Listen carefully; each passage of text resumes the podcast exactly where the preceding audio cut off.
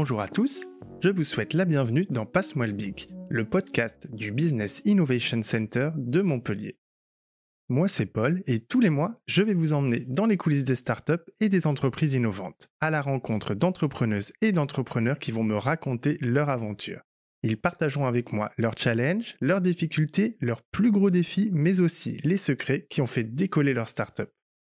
Mon objectif Tordre le cou aux préjugés qui planent au-dessus de la Startup Nation et tenter de vous donner les principales clés pour réussir votre projet. Bonne écoute On ne naît pas entrepreneur, je pense. Ça va être la licorne, si possible. Au tout départ, je voulais me débrouiller tout seul. Dans le fond de ma tête, l'objectif c'était un million d'euros. C'est ce qu'on appelle l'effet de levier.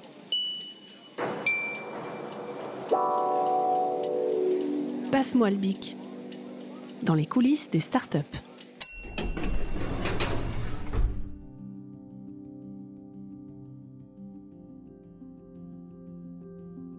Le projet que je porte, je dois le connaître sur le bout des doigts en fait. Je dois pouvoir le, raisonner selon tous les angles possibles. Euh, sociétaux, réglementaires, juridiques. Sinon, je risque d'être surpris par une question que j'avais pas anticipée et euh, du coup, euh, je risque de bafouiller et pas donner une très bonne impression. Quand on s'est lancé dans notre deuxième levée de fonds en 2015, c'était beaucoup plus droit au but mais on connaissait notre marché, on avait nos premiers clients et on voulait accélérer. C'était des facteurs déterminants qui nous permettaient de nous présenter différemment en fait euh, auprès des différents VC qu'on était allés voir. Donc cette fois-ci, on passait un peu dans la cour des grands. J'ai du mal à, vraiment jubiler pendant des heures en me disant c'est génial, on l'a fait, parce que tout de suite faut penser à l'étape d'après, parce que dans une boîte, si on n'anticipe pas, on est mort. En l'occurrence, un Kickstarter, ça permet pas vraiment d'avoir du cash pour le développement de la boîte, ça permet d'avoir du cash pour le développement d'un produit. Donc moi, pendant le Kickstarter, je pensais déjà et j'allais à Paris pendant le mois du Kickstarter pour rencontrer des investisseurs pour la suite. En fait, c'est important de se rendre compte que eh ben, ça va impacter ton humeur, euh, ta façon de vivre, etc., cette relation avec euh, ces personnes qui sont derrière le fonds d'investissement, hommes ou femmes.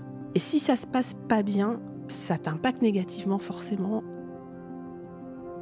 Et ensuite, bah, assez vite au fil de notre développement, on s'est rendu compte d'autre chose, c'est que euh, on pouvait difficilement breveter quelque chose. Donc on a abandonné cette piste et on s'est dit finalement que notre euh, meilleure barrière à l'entrée serait la vitesse.